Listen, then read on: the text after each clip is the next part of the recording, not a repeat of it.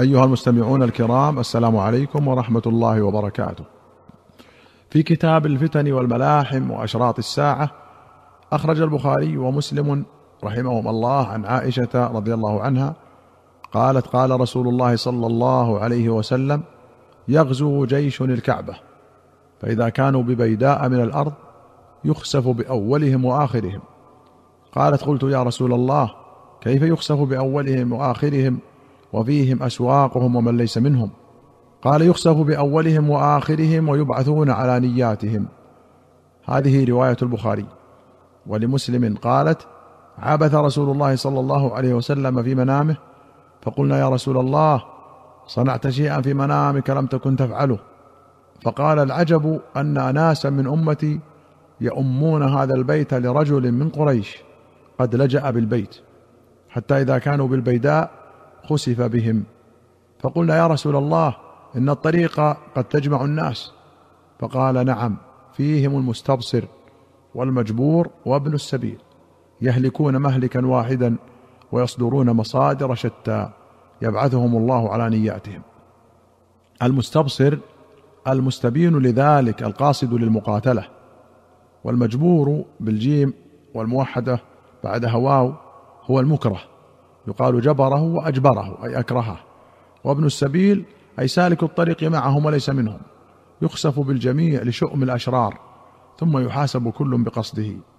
وفيه التحذير من مصاحبة أهل الظلم ومجالستهم وتكثير سوادهم إلا لمن اضطر.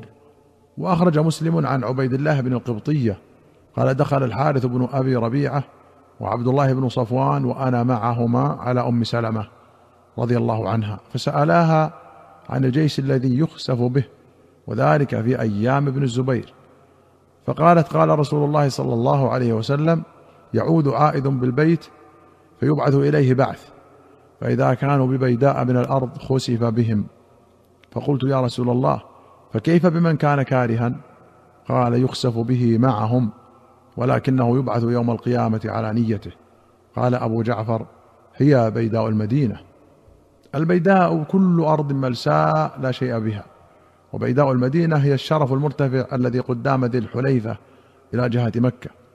وأخرج مسلم عن عبد الله بن صفوان قال حدثتني حفصة أنها سمعت رسول الله صلى الله عليه وسلم يقول ليؤمن هذا البيت جيش يغزونه حتى إذا كانوا ببيداء من الأرض يخسف بأوسطهم وينادي أولهم آخرهم ثم يخسف بهم ولا يبقى إلا الشريد الذي يخبر عنهم. وفي رواية قال سيعود بهذا البيت يعني الكعبة قوم ليست لهم منعة ولا عدد ولا عدة. يبعث إليهم جيش حتى إذا كانوا ببيداء من الأرض خسف بهم. قال يوسف بن ماهك وأهل الشام يومئذ يسيرون إلى مكة. فقال عبد الله بن صفوان أما والله ما هو بهذا الجيش. قوله ليس لهم منعة أي ليس لهم من يجمعهم ويمنعهم. وقيل المنعة جمع مانع مثل كفرة جمع كافر. وأخرج الشيخان عن أبي هريرة أن رسول الله صلى الله عليه وسلم قال يخرب الكعبة ذو السويقتين من الحبشة. ولمسلم قال ذو السويقتين من الحبشة يخرب بيت الله. السويقتين تصير الساقين صغرهما لدقتهما أي له ساقان دقيقتان وهي صفة السودان غالبا. وأخرج البخاري عن ابن عباس رضي الله عنهما عن النبي صلى الله عليه وسلم قال كأني به أسود أفحج يقلعها حجرا حجرا يعني الكعبة. قوله كأني به أي كأني أنظر إليه والأفحج من الفحج وهو تباعد ما بين الساقين ونصبه على الحالية. وأخرج الشيخان عن عبد الله بن مسعود وأبي موسى الأشعري رضي الله عنهما قال قال رسول الله صلى الله عليه وسلم إن بين يدي الساعة أياما ينزل فيها الجهل ويرفع فيها العلم ويكثر فيها الهرج والهرج القتل. قوله ينزل الجهل ويرفع العلم يبينه قوله في حديث عبد الله بن عمرو إن الله لا يقبض العلم انتزاعا ينتزعه من الناس ولكن يقبض العلم بقبض العلماء حتى إذا لم يبق عالما اتخذ الناس رؤوسا جهالا فسئلوا فأفتوا بغير علم فضلوا وأضلوا. وقد تقدم في كتاب العلم في باب فضل العلم. وأخرج الشيخان عن أبي هريرة رضي الله عنه قال قال رسول الله صلى الله عليه وسلم إن من أشراط الساعة أن يتقارب الزمان وينقص العلم وفي رواية وينقص العمل وتظهر الفتن ويلقى الشح ويكثر الهرج قالوا يا رسول الله وما الهرج؟ قال القتل القتل. وفي رواية أن يرفع العلم ويثبت الجهل أو قال ويظهر الجهل. قوله يتقارب الزمان قال ابن حجر قيل على ظاهره. فلا يظهر التفاوت في الليل والنهار بالقصر والطول. وقيل المراد قرب يوم القيامة. وقيل تذهب البركة فيذهب اليوم والليلة بسرعة.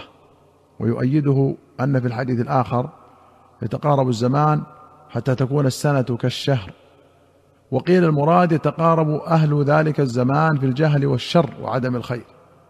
وقيل تتقارب صدور الدول وتطول مدة أحد لكثرة الفتن. قوله وينقص العمل أي العمل الصالح. وأخرج أحمد وابن ماجة وأبو داود والنسائي وأبو يعلى وابن خزيمة وابن حبان والطبراني في الكبير والبغوي والضياء المقدسي رحمهم الله جميعا بسند صحيح عن أنس رضي الله عنه. قال قال رسول الله صلى الله عليه وسلم لا تقوم الساعة حتى يتباهى الناس في المساجد. وفي رواية إن من أشراط الساعة أن يتباهى الناس في المساجد. وفي أخرى أن النبي صلى الله عليه وسلم قال يأتي على الناس زمان يتباهون بالمساجد لا يعمرونها إلا قليلا. قوله يتباهون بالمساجد لا يعمرونها إلا قليلا مبين لقوله في الحديث السابق ينقص العمل أي العمل الصالح.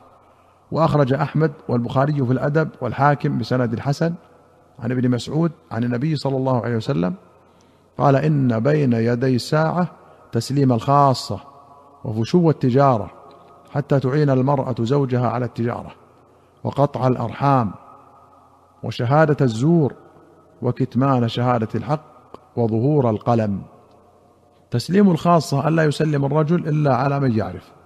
وظهور القلم انتشار الكتابه وكثرة الكتاب. وإخباره صلى الله عليه وسلم بظهور القلم لا ينافي قوله يرفع العلم ويظهر الجهل. بل هو من معجزات النبوة. فالقلم ظاهر والجهل ظاهر لأن العلم النافع مرفوع. وهو العلم بالله تعالى وخشيته ومعرفة أحكامه وحدوده يعلمون ظاهرا من الحياة الدنيا وهم عن الآخرة هم غافلون. وهو كقوله يتباهون بالمساجد لا يعمرونها إلا قليلا وقوله كاسيات عاريات فهي متضادات وقعت جميعا كما أخبر صلى الله عليه وسلم. أيها المستمعون الكرام إلى هنا نأتي إلى نهاية هذه الحلقة. حتى نلقاكم في حلقة قادمة إن شاء الله. نستودعكم الله والسلام عليكم ورحمة الله وبركاته.